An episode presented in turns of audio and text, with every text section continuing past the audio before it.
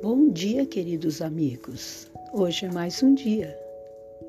E hoje eu vou falar um pouco sobre a devoção, a importância de ser devoto, a importância de saber que não somos autossuficientes, é, que não sabemos de todas as coisas e que estamos muitas vezes perdidos em nossas certezas né, entre aspas, nossas certezas que não são certezas. Então, muitas coisas nos vêm através é, dos seres espirituais. Muitas coisas nos são transmitidas através desse poder. E isso é dado através da nossa devoção. Devoção nos seres que aqui já passaram e que souberam de coisas, porque também foram buscar lá do alto.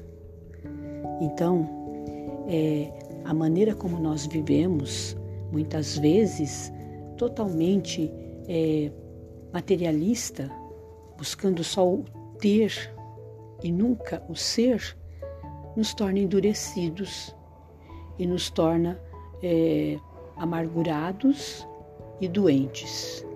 A partir do momento que nós percebemos que não somos capazes de sermos autossuficientes nem sábios, buscamos a devoção. E aí então recebemos essa energia maravilhosa dos seres de luz, dos avatares, de quem já passou por aqui e deixou um rastro luminoso e deixou ensinamentos. Então pense um pouquinho. Você pode começar essa vida de devoção. Tudo começa com a meditação.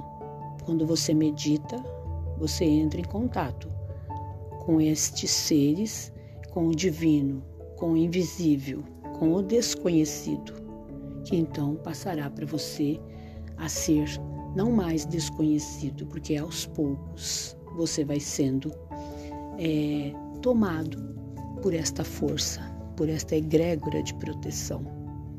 Então, pense um pouquinho o quanto você está necessitado de luz, de reconhecer a luz que você é, né? Porque somos todos luz, mas ficamos perdidos nessa escuridão, nessa confusão que estamos aqui no planeta.